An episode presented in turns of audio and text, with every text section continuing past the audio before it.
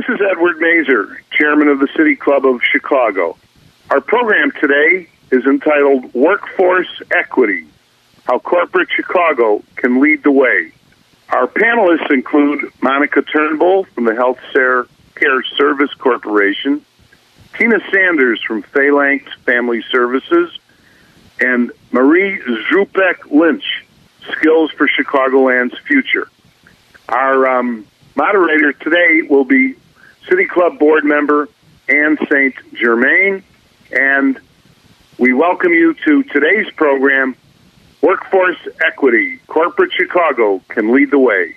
Today we have a very interesting and timely program to offer. Workforce Equity. Corporate Chicago can lead the way. Let me introduce you to our panelists today. Monika Turnbull.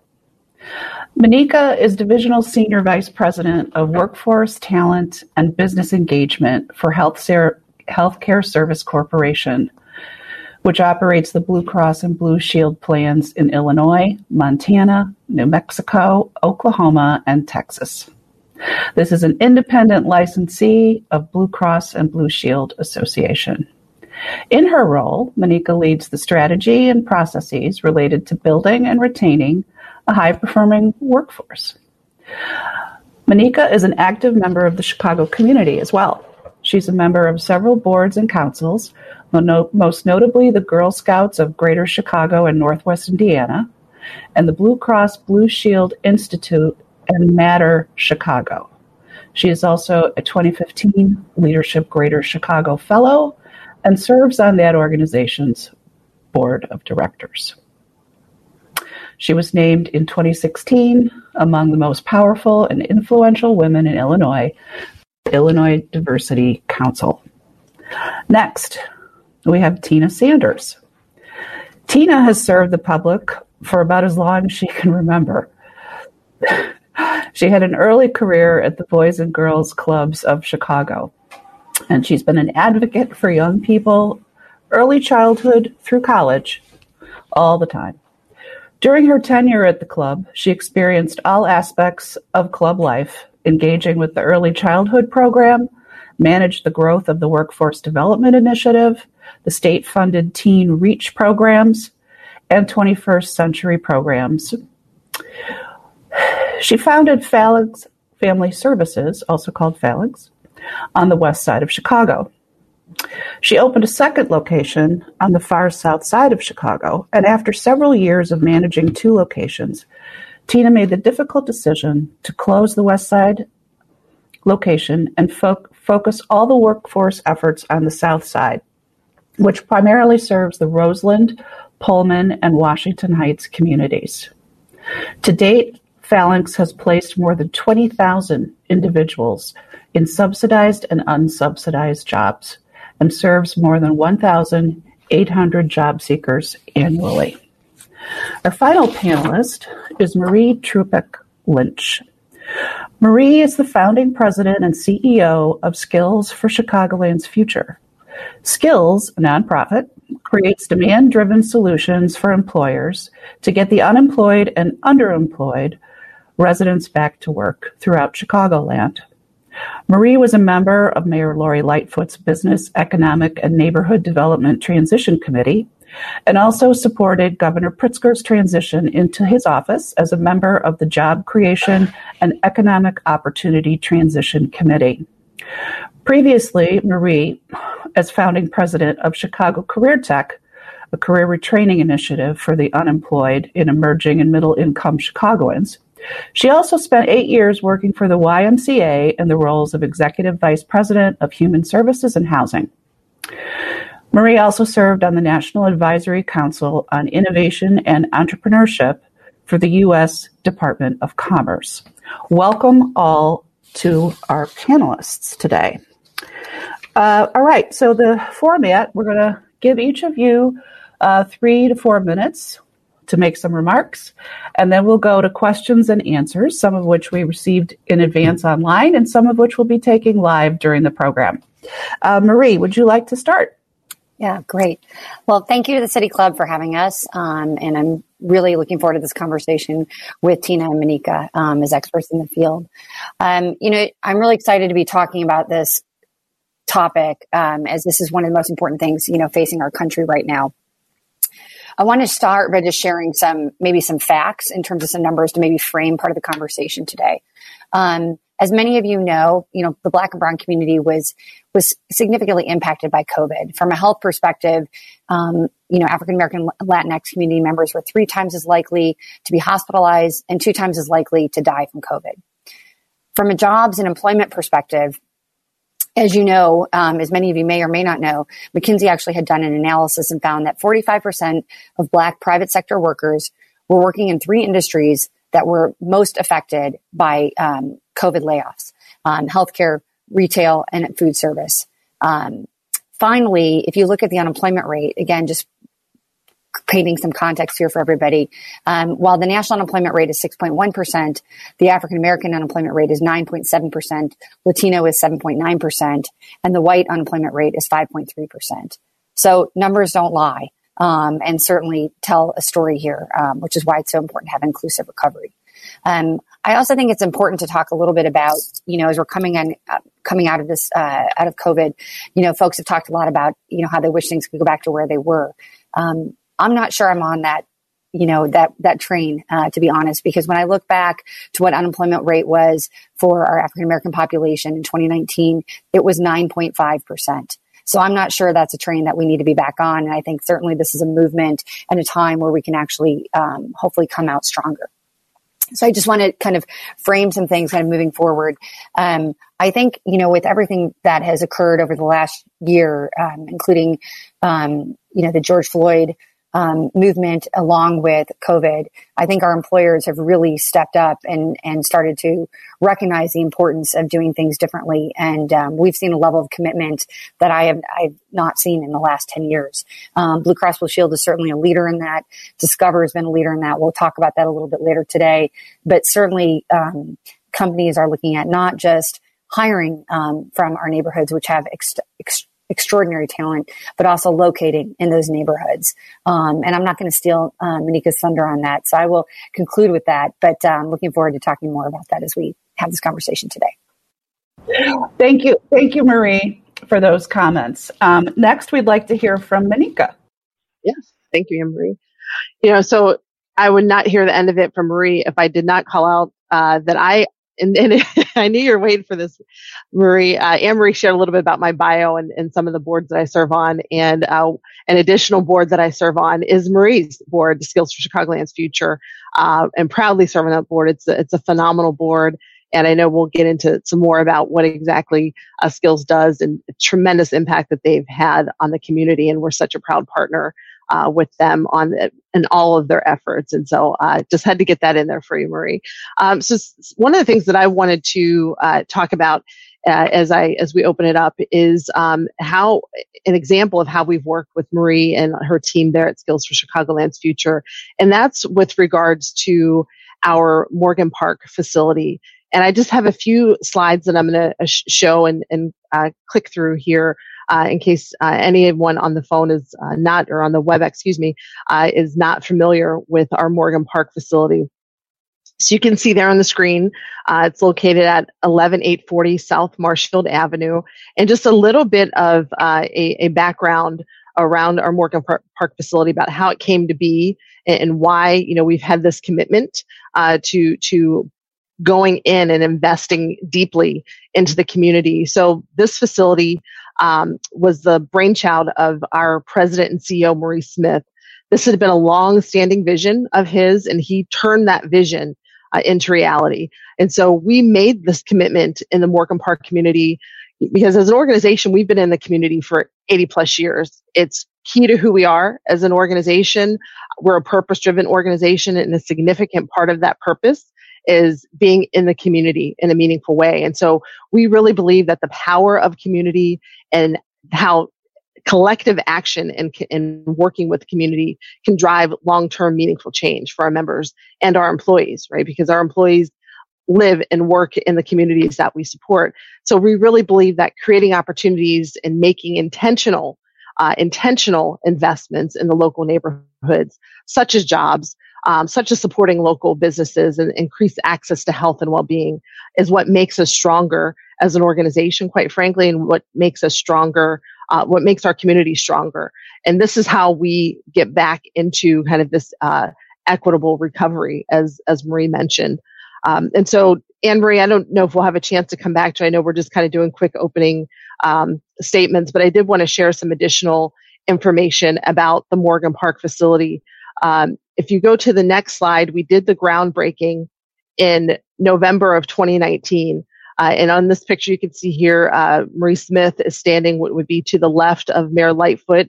So we did this in 2019. The next slide shows a job fair that we did in July of 2020. Uh, so you can see there we're, we're all in masks, we're masked up. And what I want to point out about this, this job fair that we had again in partnership with Skills for Chicagoland's Future, we did, did we did this job fair 100% externally outside. Obviously, we were really in the the height of the pandemic at that time, uh, but it was a very socially distanced. We had a lot of people come out Morgan Park community and surrounding communities, and so you know, we really wanted to make sure that there was a sense of people being safe, uh, had significant safety precautions that we put in place. Um, but, you know, we really felt it was important during that time uh, when a lot of people were losing their jobs uh, because of the pandemic or, or couldn't find jobs even prior to the pandemic, that we were giving people jobs, that we were offering people jobs, we were creating jobs for the Morgan Park community and the surrounding communities. Uh, and so if you a little bit of history uh, about the actual site itself. Um, it was an abandoned Target store, and so we converted that into uh, 130,000 square feet of multi-purpose center, which includes um, a large employee work site. So right now, our our employees that are in there are mainly a part of our customer service area. Uh, we've got about just under 200 jobs that are filled in that facility right now. Uh, the plan is to eventually hire a total of 550 jobs uh, that that will be located there in uh, future phases of hiring. And so, one of the things I do want to point out, in addition to being a service center, uh, the Morgan Park location also features Blue Cross Blue Shield's second Blue Door uh, neighborhood center. And so our first Blue Door neighborhood center was opened in April of 2019 in the Pullman area. And so this really represents for us a new way to partner with the communities where we offer, operate. And a quick plug for our Blue Door neighborhood centers. We, they offer no cost programming such as fitness classes, educational classes on chronic health conditions, on stress, on nutrition, on substance abuse, uh, and as well as information on on how best to use uh, one's health insurance. And we also uh, offer these services to our, our, Medicaid members, and they can meet with care coordinators to manage their healthcare costs. And of course, as you can imagine, all of these offerings are currently uh, offered in a virtual environment, but we're looking forward to opening these offices soon. So if you're not familiar with the Morgan Park facility or our Blue Door neighborhood facilities, please go on our website and and learn more. Uh, but wanted to, like I said, open this up and give a real uh, uh time example of of what it means to what we feel invest meaningfully and long term in the community. So thank you, Anne Marie.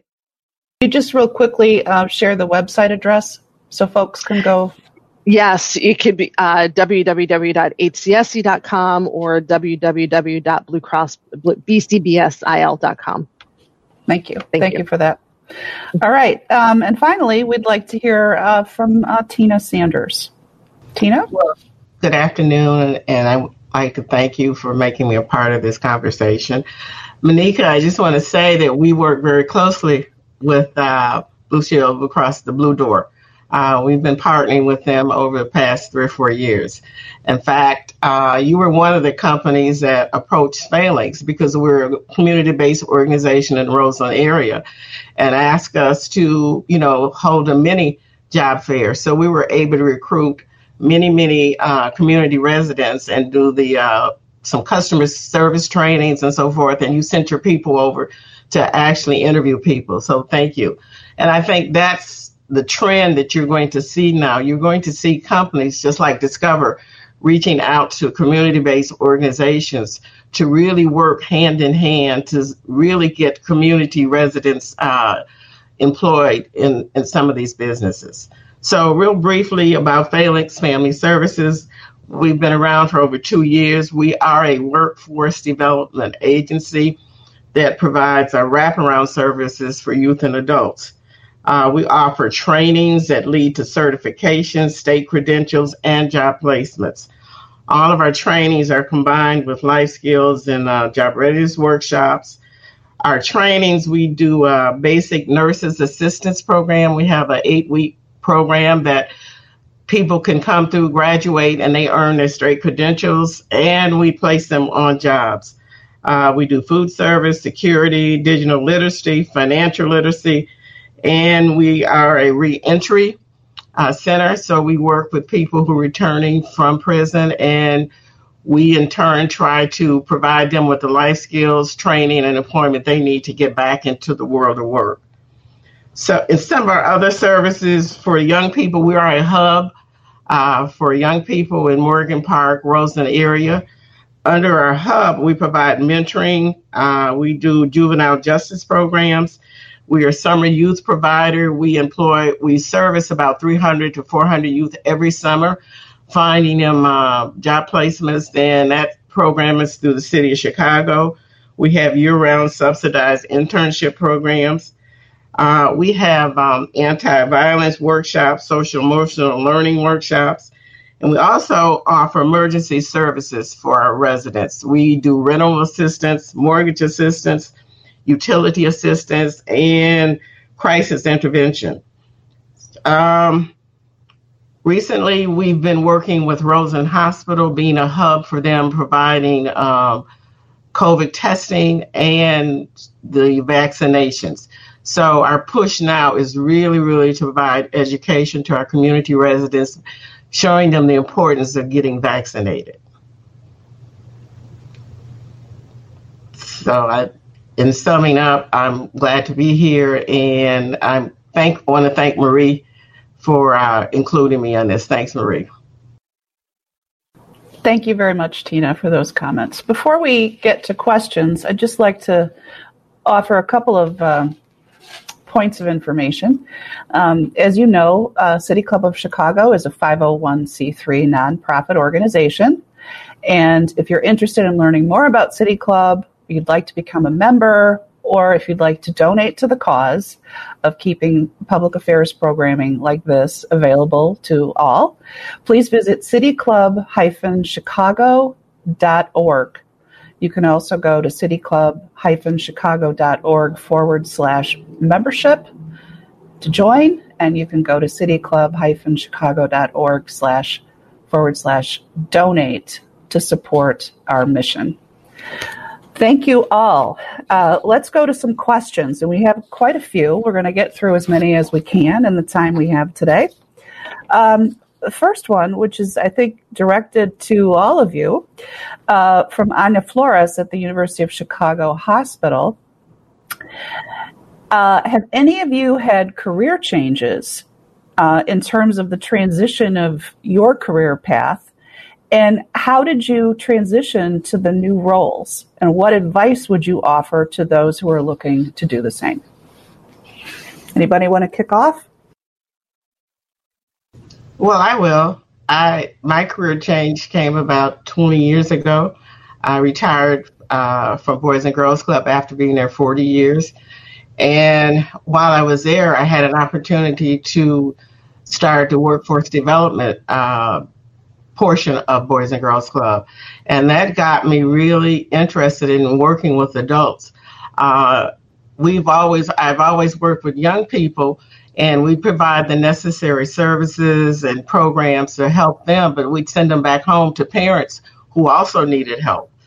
Uh, so I said, well, we need to look at working with the whole family. So that was a transition for me, leaving uh, Boys and Girls Club and starting my own company to work with adults and really finding out what it is they really need. How do I connect them to the right jobs? How do I correct them, connect them to the right services they need to be successful. So for me, that was a career changing uh, event. Uh, the transition was fairly smooth. Uh, so it made it much easier for me to start my own company. And one of the things that really made it easier, I was able to hire most of the staff that worked with me at Boys and Girls Club in my in the adult division with to come with me. So that made it easier, and there was a lot of planning that went into that. Marie, I can add, uh, you know, I've been with Healthcare Service Corporation for 15 years. And so while I've not done a lot of, uh, you know, career transitions from uh, company to company or industry to industry, I have done a lot of career transitions within, uh, within Healthcare Service Corporation. I've been very fortunate to do so and uh, have gone from roles, uh, whether it be on the operations side to in the business to, to human resources where I sit now. Uh, and so one of the things that has been a, theme throughout those 15 years as I've made those different transitions was understanding what are the were the experiences uh, that that I were was trying to um, capture in terms of uh, closing the gaps of my knowledge and understanding. You know, one of the things that I tell people within the organization um, is be a, a, student of your company, be a student of your industry. And so as I've made my transition to different roles in the organization, being very focused and dedicated on learning where I was going or, or learning more about where, where I wanted to go, uh, and really invested in myself and at the, at appropriate times asked the organization, uh, you know, to invest in me in terms of uh, either personal development or professional development. And so I would say that's, that's how I would answer that question from Anna is just saying understanding right? And not feeling like that you have to have everything uh, mapped out, but really understanding are there gaps in knowledge in, in terms of what you're pursuing and uh, career opportunities and, and making sure that you're connecting and asking the questions and connecting with people that can help point you in the right direction. Yeah, and okay. I would I would just jump in just really quickly, just because um, I think it pertains to our conversation as well about transferable skills. You know, I had the I've had the opportunity. Um, well, I had a theme throughout my career. It's been uh, in government, uh, in the private sector and in not for profit. And in each of those segments, it's always been about doing for others. Um, but there's transferable skills, which you take from all of that.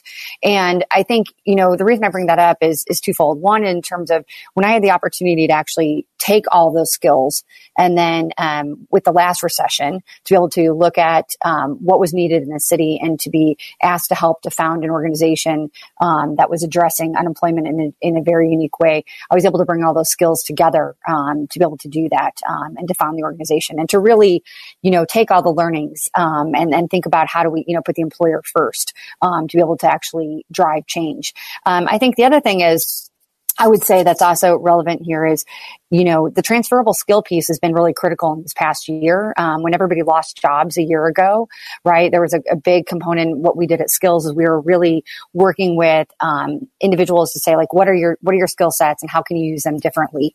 And so I think um, that's a constant piece of of um, of the growth uh, when somebody changes career path. Thank you. All right. Uh, we have a question here from Nicole, and I hope I'm saying this right, Jovacevic. And uh, this ties actually to uh, Mayor Lightfoot's initiative, Invest Southwest. Nicole's question is, um, you know, how can the community utilize this momentum um, with new employers hopefully moving into the south and west sides?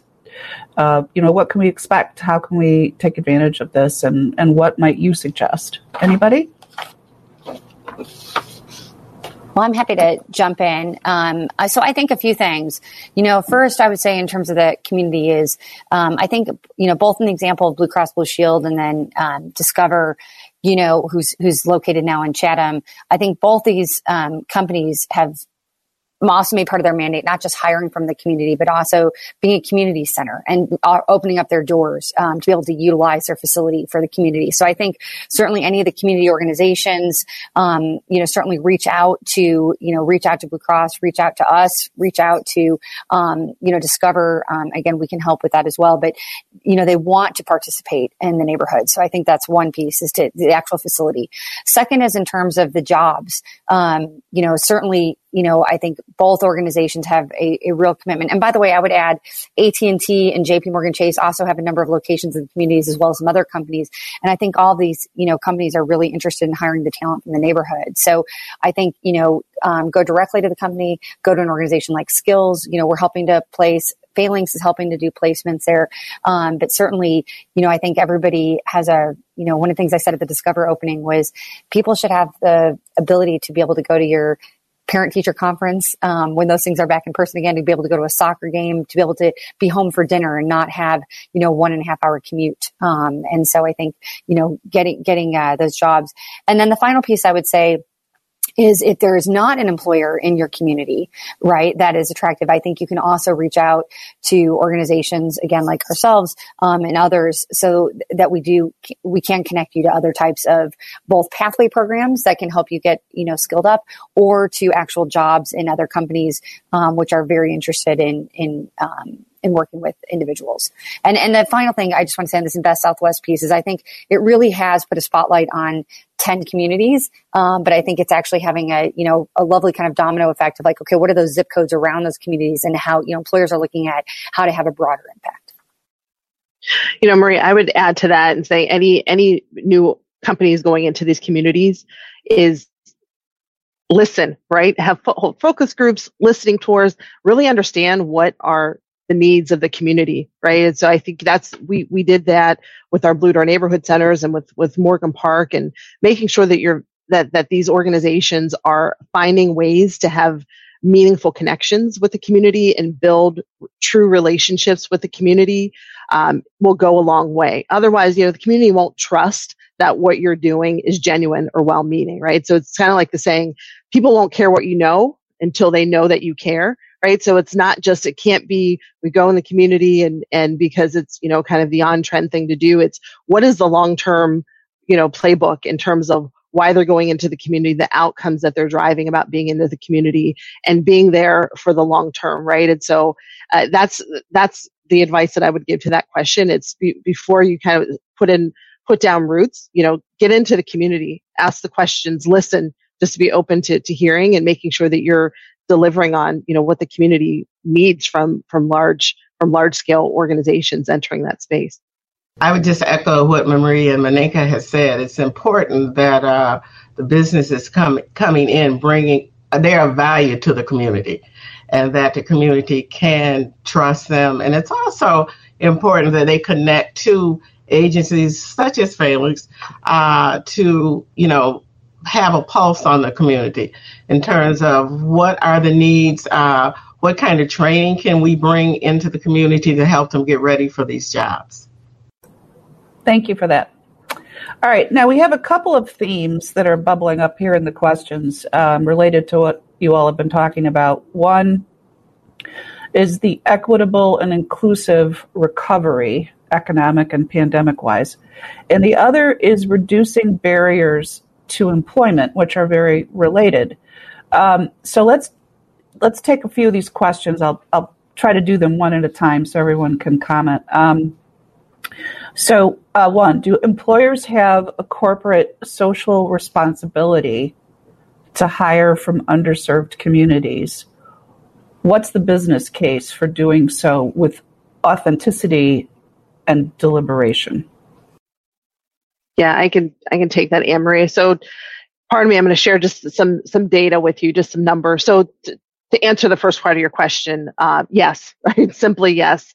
Uh, corporations have a have a social responsibility, right? And so one of the things in some of the studies that we looked at, it's it's no surprise to anyone that is, is tuning in that this pandemic will leave a legacy of inequitable impact on people, right? So when we look at, you know, from women to racial minorities to low income population, women's economic security is more at risk as a result of this pandemic. Specifically, 19% of women are at higher risk uh, to lose their job than men. When we talk about racial minorities in the U.S. Uh, that face a greater uh, inequity, so two times uh, percent racial minorities reduction uh, for black women specifically um, of employment versus white women. Uh, two times, re- and that reduction is they face unemployment, I should clarify. Um, and then when it comes to low income and informal sector workers, uh, who are the most impacted, we've seen a 60% decline in income of informal workers. Um, just in the first month of the pandemic. So that was the first month, and you know you can extrapolate that forward as things have continued. You know, and so back to the kind of the the piece about social responsibility. You know, people expect what we're seeing from studies like Mercer and Glassdoor. People expect companies to come out of this pandemic being better citizens, being better global citizens. And so one of the, the uh, surveys that came out was that one in three employees stated that they would prefer to work for an organization that shows responsibility to all stakeholders, both internal to that organization, external, whether it be your direct members and customers, um, or the community at large. Uh, it's four times more likely, as studies have shown, that a thriving employee works for a company that pushes for pay equity and promotion decisions and that there's transparency around that. And then 76% of job seekers said that a diverse workforce was important when evaluating companies and job offers. And I think we're going to continue uh, to see that even more. Uh, you know, a hunger and an appetite for uh, for job seekers to, to see a diverse workforce. And so when you ask the question, is there a business case for this? Yes, I, all all of that was meant to you know uh, shine the light on what the business case is for that is, but also in terms of you know, yeah, obviously I'm in the corporate sector, so we think a lot and talk a lot about this war for talent. And the war for talent has really uh, shifted now for a number of reasons as a result of the pandemic. Um, and a big part of that has been location, which is another question. You know, I know you're going to get to that question as well. But for us, as we think about how we're going to address this nuanced uh, dynamic of this war for talent, you know, one thing that all companies should be looking at is is having access to larger talent pools, right? So as we think about how we compete for that, for us, it's going to be vitally important that if our to, to expand that pool and go deep, right? So both the breadth and depth of those relationships, because if our competitors are hiring from HBCUs and Latino serving colleges and universities and uh, hiring from underserved and underrepresented populations, they will have an advantage uh, you know over us right so that's where we're really looking at as we move things forward we have been but as we continue to move forward how do we both open that pool make that pool larger but go deeper and part of that going deeper is making sure that we've got the right partners like a phalanx like uh, skills for chicagoland's future to help us understand where that talent is and getting get you know ready access to that pool so i'll pause there just wanted to share a little bit my insight I I just want to add a couple things. I think I think Monika just I mean she hit this, you know, beautifully, I think, with all these stats.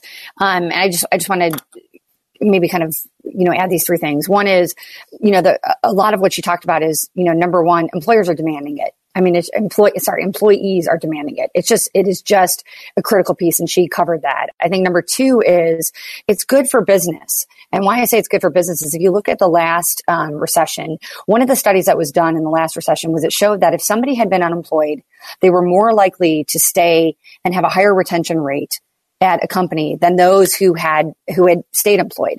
I suspect when this is done, we're going to see the same type of thing.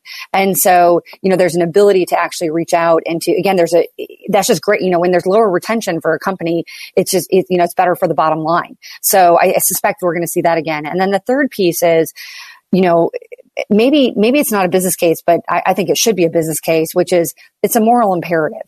And and what I mean by that in particular is there was this great um, article that was written um, by Brookings recently, which talked about the fact that it really pushed and said, you know, everybody talks about a skills gap. Well, there's also an access gap that's happening here. And it, it was like, it's actually, and they were actually positioning that it was stronger and that the reality is, you know, this is something skills has talked about forever and we, we didn't write the article, but it was all about the fact that it's getting access to that job that's so critical, which is why like when Monika talks about the different types of reach out they're doing to different types of organizations, um, and colleges and universities to be able to access a different type of talent, um, it really helps to level the playing field. And I think we have a moral responsibility to do that.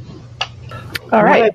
Oh, go ahead, Tina. Please. It's just a comment. One of the things we do when we uh, try to match uh, our participants with businesses, we, we sell them on the on the company in terms of, you know, these are their benefits, these this is a salary, you know, the opportunity for you to grow, there's there. So I think that's important and and that's how we operate. And so for those businesses to retain people, I think they have to make sure that their benefit plans, their salaries, that are always uh, the best they can be.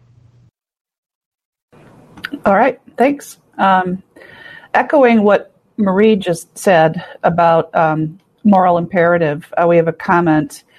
Community disinvestment and an historic lack of opportunity in Chicago's communities of color have been a persistent problem and led to long term unemployment and underemployment among Black and Brown Chicagoans, exacerbated by the pandemic. Corporate Chicago has a moral responsibility to do things differently. And keying off of that, let's go to that reducing barriers to employment piece. Uh, question: What what uh, advice would you have for Chicago employers who want to hire more people from underserved communities but may not know quite how to go about it? Call me. Oh, go ahead. go ahead, Monika, go. no, I you know I would say it's it's easier than you think, right? I think sometimes we make, you know, things seem daunting and big and, and, and problems, but, it, the, but they're really not, right? It's about reaching out. It's understanding, you know, who's, who's doing this, right? And, and, un, and connecting with them, connect. I can't, we, it's a common theme that you've heard, right? You've got partners in the community that are, that are ready, willing, and able to help, right? And so, you know, we've, we've got a playbook. You know, again, we're a large corporate organization. We've got a playbook and we're happy uh, to share, and we're happy to sit down and have conversations. And and I think in in that is something that we need to start doing and getting that out and having you know having this the City Club you know put this on right. And so thank you so much to the City Club of Chicago for putting this on and getting the word out and letting you know other organizations know that it's possible and you've got people here that are, are willing to help and willing to share that knowledge. Marie and I have talked about this. How do we, how can we, you know, keep doing this? How can we you know, then maybe the next conversation is pulling Discover in and we could share about kind of, you know, how that worked with Discover. I connected, Marie connected us, uh, Discover and Blue Cross together and, uh, you know, Discover opened up their, their site in Chatham. So it's about creating a coalition for this. Uh, and once, uh, particularly in the corporate org, in the corporate setting, um, once people understand there's a way to go about doing it because at first it can seem so daunting. And i'm not going to say that it's not it comes with you know there are there are starts and stops to it. There are nuances right?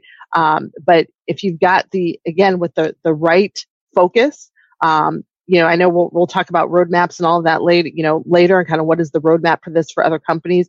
But if you've got the right focus uh, behind this then you can make it happen. It is it is certainly doable, and uh, you know, really, I'm really proud to work with this company. Uh, like I said, I've been here for 15 years. Uh, there's a lot of reasons uh, I've stayed with this company for 15 years and what we've been able to do uh, and, and taking what I would say going to the next level of how we show up in the community is one of the reasons I stay.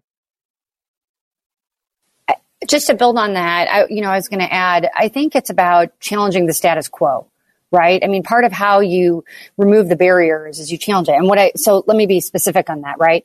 Um, you know, one is, you know, when you're looking at your typical recruitment process, it's asking questions like, well, wait a minute, why, what is this assessment actually really doing? And is it, you know, is it inequitably, you know, locking out a number of individuals who, you know, who maybe shouldn't be? Like, what, what are we doing in that assessment process? It could be looking at, do we really need, do we really need that college degree or is that just something that feels like that was important? You know, asking that question on, you know, on the, as Monika talked about on the, you know, the, the Discover and Blue Cross piece. And if you don't mind teeing up and showing the, slide of Discover.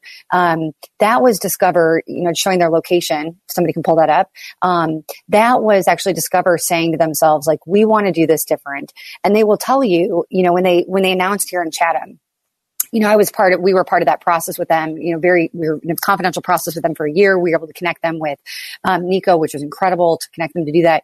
But when they were looking, you know, one of the things they shared is that the site selection process would not have led them to any urban neighborhood frankly. Um, you know, that the real estate selection process is going to take them out to a suburban area.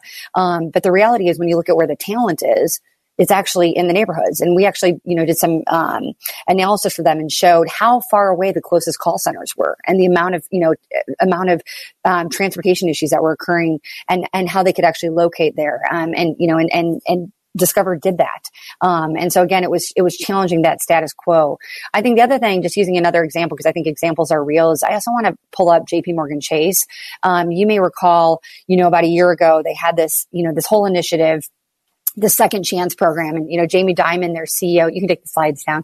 Um, but Jamie Dimon the ceo actually had talked about how it was important to challenge the status quo and actually look at the federal regulations that were um, disallowing individuals who had some type of background. And so JP Morgan Chase went in hard, created a pilot program here in Chicago that we and Safer and Cara were a part of. Um, and, and actually then he actually put his team on challenging at the federal level the regulations that said they couldn't hire individuals who had backgrounds. Um, we've been a part of that pilot project. I'm not going to get ahead of what those results are, except to tell you that they're very encouraging. Um, and that, you know, it's, it's that type of leadership that's making the difference. Um, and I think everybody has that ability to do that at their company and in, uh, in their roles as executives. All right. Anybody else? Any other comments? Okay, let's move on. Uh, this comes from Peggy Miller. Uh, what are some effective techniques to embrace generational cultural differences in the workplace? You know, for us, uh, you know, we have what many uh, organizations have. You know, we, call them business resource groups, employee resource groups, affinity groups. They go by a, number of different names. We have one here at Blue Cross Blue Shield uh, that is for multi generate. It's multi generational uh, business resource groups, and so you know that's and that's just one solution, right? We and we use that no matter what generation you are coming together, on you know, and and in service to the organization. For one, you know, connecting right as as fellow coworkers and and colleagues um, to understand kind of what that working dynamic is. And then you know the the the second goal is to getting that collective diversity in generation in experience and experience uh, as as people and as professionals and, how that collective mindset can come together to be in service of the organization. But i think you know when we're talking about different generations in the workforce, I think you have to uh, understand it, you have to acknowledge it, and you have to find and you have to make sure that that uh, others understand that there are different dynamics and how people come together and working with teams and how people come together in you know um, vertical both vertical and horizontal working relationships and create space uh, for that dialogue to happen and create space that uh, so that people can understand those dynamics and and what makes people most successful uh, in, in teaming together and working together. But for us, like I said, I think leveraging our, our business resource business resource groups to help with that uh, has been very beneficial. Anyone else? Okay. Um, what can businesses do? And you touched on this a little bit earlier, but let's let's focus on it for a minute. What can businesses do to be an employer of choice for those seeking jobs? Well, I Go ahead, I think it's important that the businesses, uh, let me just say, in my community, we have small businesses, and we've been working with them to be uh, businesses of choice to our clientele. But our, you know, we tell them you've got to provide a living wage. Uh, right now, uh, it's hard to get people to come back to work. Uh, they aren't making living wages when they were working. And with the unemployment, the stimulus, they're kind of comfortable right now. Uh, but that's, you know, that's going to go away soon. So we're working with companies in our areas, you know, to at least increase their living wage, uh, look at better benefits, uh, sort of change the way they look at uh, uh, reentry uh, people because they, you know, the backgrounds they are some of the backgrounds are just really drug backgrounds. Come on, you can change your policies to let these people go back to work. So I think for me, those are the important things. Yeah, I would agree with Tina. Just to quickly add on to there, it really goes back, Amory, to your question around um, the reducing barriers, right? Taking a, a hard look at what those barriers are, those barriers for entry, and uh, and showing that those barriers have been addressed and mitigated. Um, when we're talking about looking at uh, hiring and promotion practices, right? That's really internal, but what happens even prior to getting internal, uh, looking internal, looking at job descriptions, right? Reviewing those descriptions for relevancy of required experiences and credentials and, and saying where can, where can we change? Where can things loosen? Not to say you're devaluing the job, but, you know, people bring different experiences to them that, you know, maybe not, don't fit in the, the traditional uh, job structure uh, you know, and, and, architecture. So really understanding where those opportunities um, to to look syst- systemically within, uh, you know, recruiting and hiring practices to, to see where you can eliminate those barriers. And once you do that, and when people say, "Hey, this," you know, company X is taking a, dyna- a more dynamic approach to how they they source talent and bring on talent and then advance talent when that's in, word of mouth gets out pretty quickly, right? So I think you know that's that's one of those ways that really directly um, dovetails to the discussion around barriers if you don't mind, I just want to add, you know, one piece on this. So I think we've talked about on this, you know, on this panel today. One, we've talked about locate in the neighborhoods, right? And you don't have to have a thousand employees, right? You can also have a hundred employees or 50 employees, right? Um, we actually at Skills have a, um, a program, a neighborhood consulting services program where we're talking to employers confidentially and actually trying to group employers who actually have smaller numbers of employees but want to go into the neighborhood. So, you know, that's one way, locate. Second, we've talked about is hiring, um, which I think we've already covered.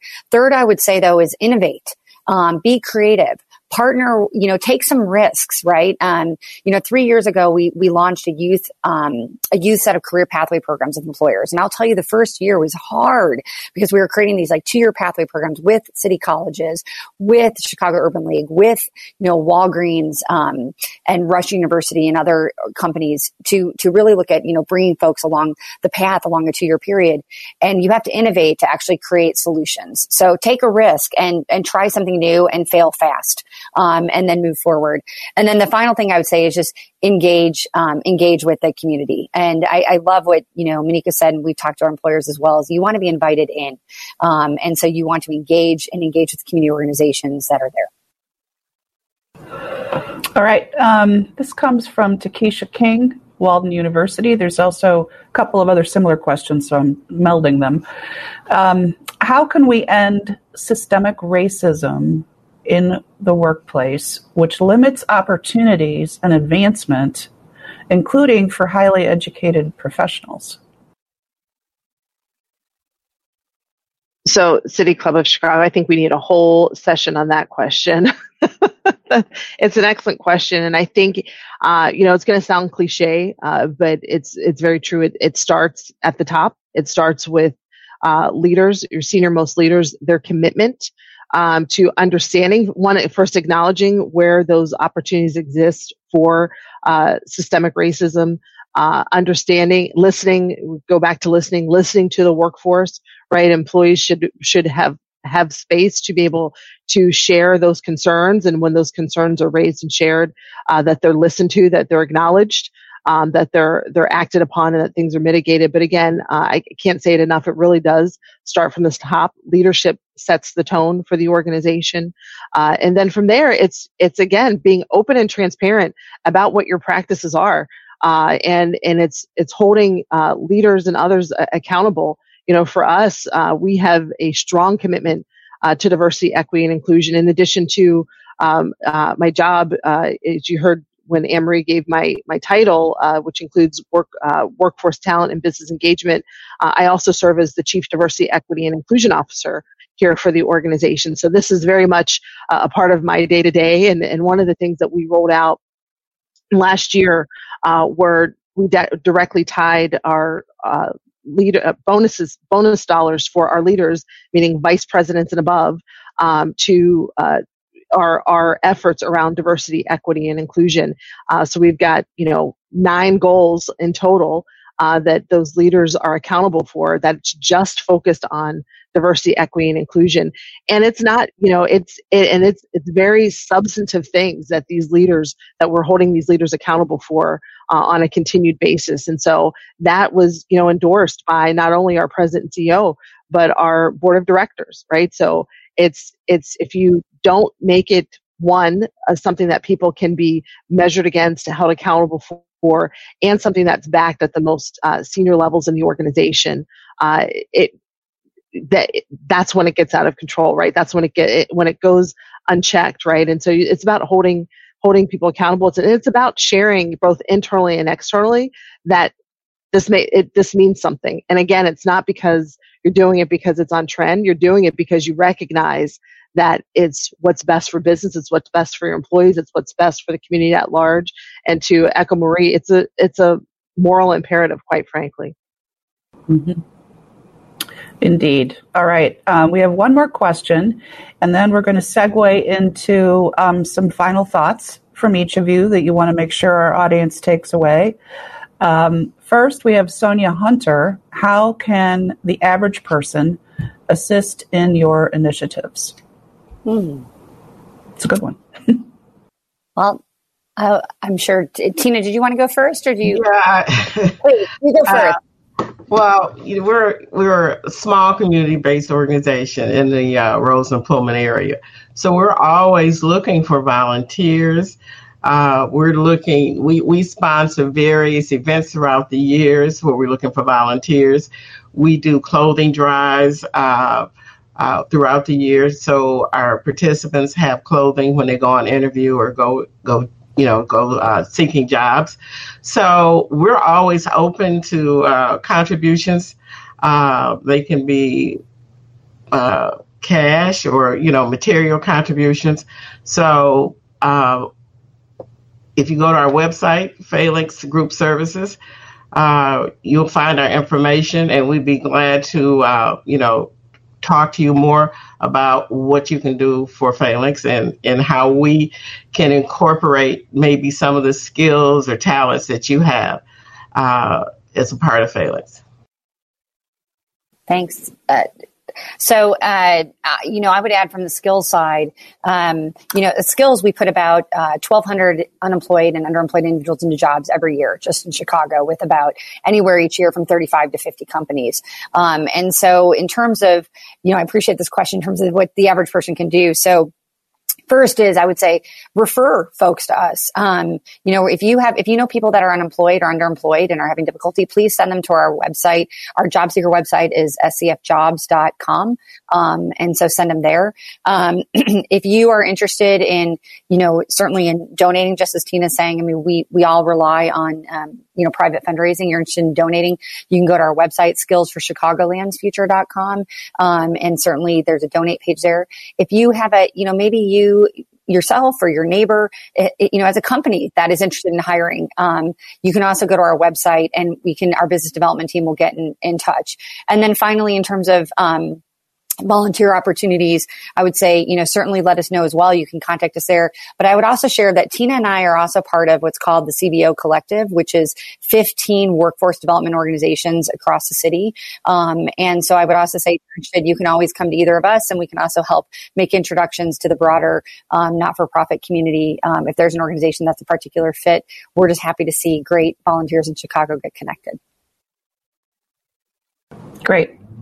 All right, we're going to wrap up. Uh, we'd like to hear from each of you for about a minute.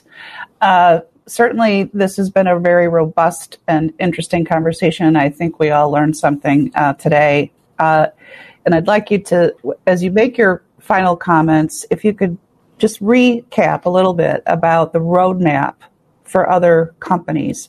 You know, I take away uh, as a listener today the importance of a comprehensive approach and the importance of community partners and uh, building momentum over time.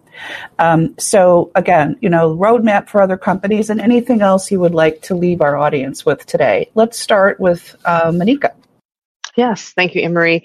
Uh, so again, thank you to the City Club of Chicago uh, for this invitation. I've really enjoyed this and uh, sharing uh, the stage here with uh, Marie and Tina. Thank you both. Uh, I would say in terms of uh, the roadmap, right? It's about, you know, the, as you're thinking, as organizations are thinking about this, as corporate organizations are thinking about this, what's the destination, right? What's the purpose? What are the outcomes uh, that they're trying to drive? Uh, and, and most importantly, um, in order to truly help advance economic ac- opportunity in the community, you have to build for sustainability. And what I mean by build for sustainability is that, you know, it has to be agnostic to leaders, right? Leaders will come and go. As I mentioned, our, you know, this is the brainchild of our president, CEO Maurice Smith. Uh, but if Maurice is not in his, if, if Maurice, you know, goes and does something else, right, and someone else steps in, Morgan Park Blue Door Neighborhood Center should not go away, right? So it's so it's, it has to be embedded in the DNA of the organization, uh, embedded in our culture, and embedded in terms of what truly is what's best for the community and creating that economic impact for the community. So build for sustainability. And one last point um, that I want to talk about, which was really that helped to kind of be kind of our our uh, north star, if you will, um, you know, through what we do and how we are investing in the community. As you hear experts talk about this notion of the last mile, right? And that last mile, it means that it's it's difficult for those in underserved populations to get that last mile or two uh, to you know from the train or the bus station into the workplace, right? So as you think about what you can do, posting jobs and creating jobs and is is great in terms of you know generating uh, open requisitions for jobs. But if you're in, in, in if you're saying even if you go out to the community recruit, but if you still have a problem where you've got you know significant portions of that community that haven't that still are facing a barrier because they cannot get that one let make commute that last mile or two from the train or the bus then that's a gap that you have to solve for right? So i think that's what i'll leave with. It's you know as as organizations are thinking about you know investing in being locating in locating in organ in neighborhoods excuse me in communities you know th- take that notion of last mile with you and what can be what you can be doing in a meaningful way. Even if it's not putting a physical center in a community are you creating shuttle services things like that other ways to make that connection and go that that next step in order to make sure that uh, you're connecting uh, people with opportunity all right closing comments marie yeah. Um, I think, you know, one, is just in the recap, I think I, I talked a lot about challenging the status quo. Um, and so I would encourage, you know, whatever level you are in an organization to challenge that, um, whether it be assessments or whether it be, um, you know, degrees or frankly, you know, where you're going to locate a physical presence. Um, number two, I'd say is partner with experts. Um, so, you know, if companies doing a strategic plan, they're gonna they're gonna partner with the big consulting firms. Um, if you want to hire from the neighborhoods, you should be partnering with organizations that that's that's what we do. Um, that's what we do on a daily basis. And so, find those experts. Um, just as a you know example, Blue Cross Blue Shields, their very first um, class at you know the Morgan Park facility, fifty percent of the placements came through skills. Um, and so, you know, they partner in that respect and then in other organizations. So partner with experts. Um, third, I would say for companies that are really interested, I would highly recommend that they join the corporate coalition. Um, the corporate coalition is, you know, truly a bunch of companies that have come together to really focus on what they can do to really impact um, the South and West Side neighborhoods. I think that'd be a great piece to join. Um, and then fourth, of course, I'd be remiss if I didn't say hire um, be intentional, set metrics, set goals, um, work with organizations that are going to help you to hire from the neighborhoods um, and hire those that are unemployed or underemployed uh, because that is actually going to, you know, that's actually going to change the world versus just stealing from other companies. Thank you. And Tina. I just wanted to t- thank City Club for this opportunity, and I enjoyed being on the panel with Monika and Marie. Um, and I just want to say to businesses, you know, we want them welcome to welcome them to come to Pullman and and Roseland, uh, and really check us out, check Phalanx out. We have some other agencies here that would love to work with companies. Uh, we have uh, some great people that live in our community, so we really want to take this opportunity to have businesses reach out to us. All right. Thank you very much to our panelists today. It's been a great pleasure to host. Um, again, um, Marie Trzupek Lynch, Monika Turnbull, and Tina Sanders. Uh, we do have something for you um, as a token of our thanks, um, which is the highly desirable and sought after City Club mug. Um, and you will also receive a one year complimentary membership in City Club of Chicago. Before we go, let me just say again please go to cityclub-chicago.org to join, to donate, to find out more about our programming and what's coming up next. And again, thank you very much. We are adjourned.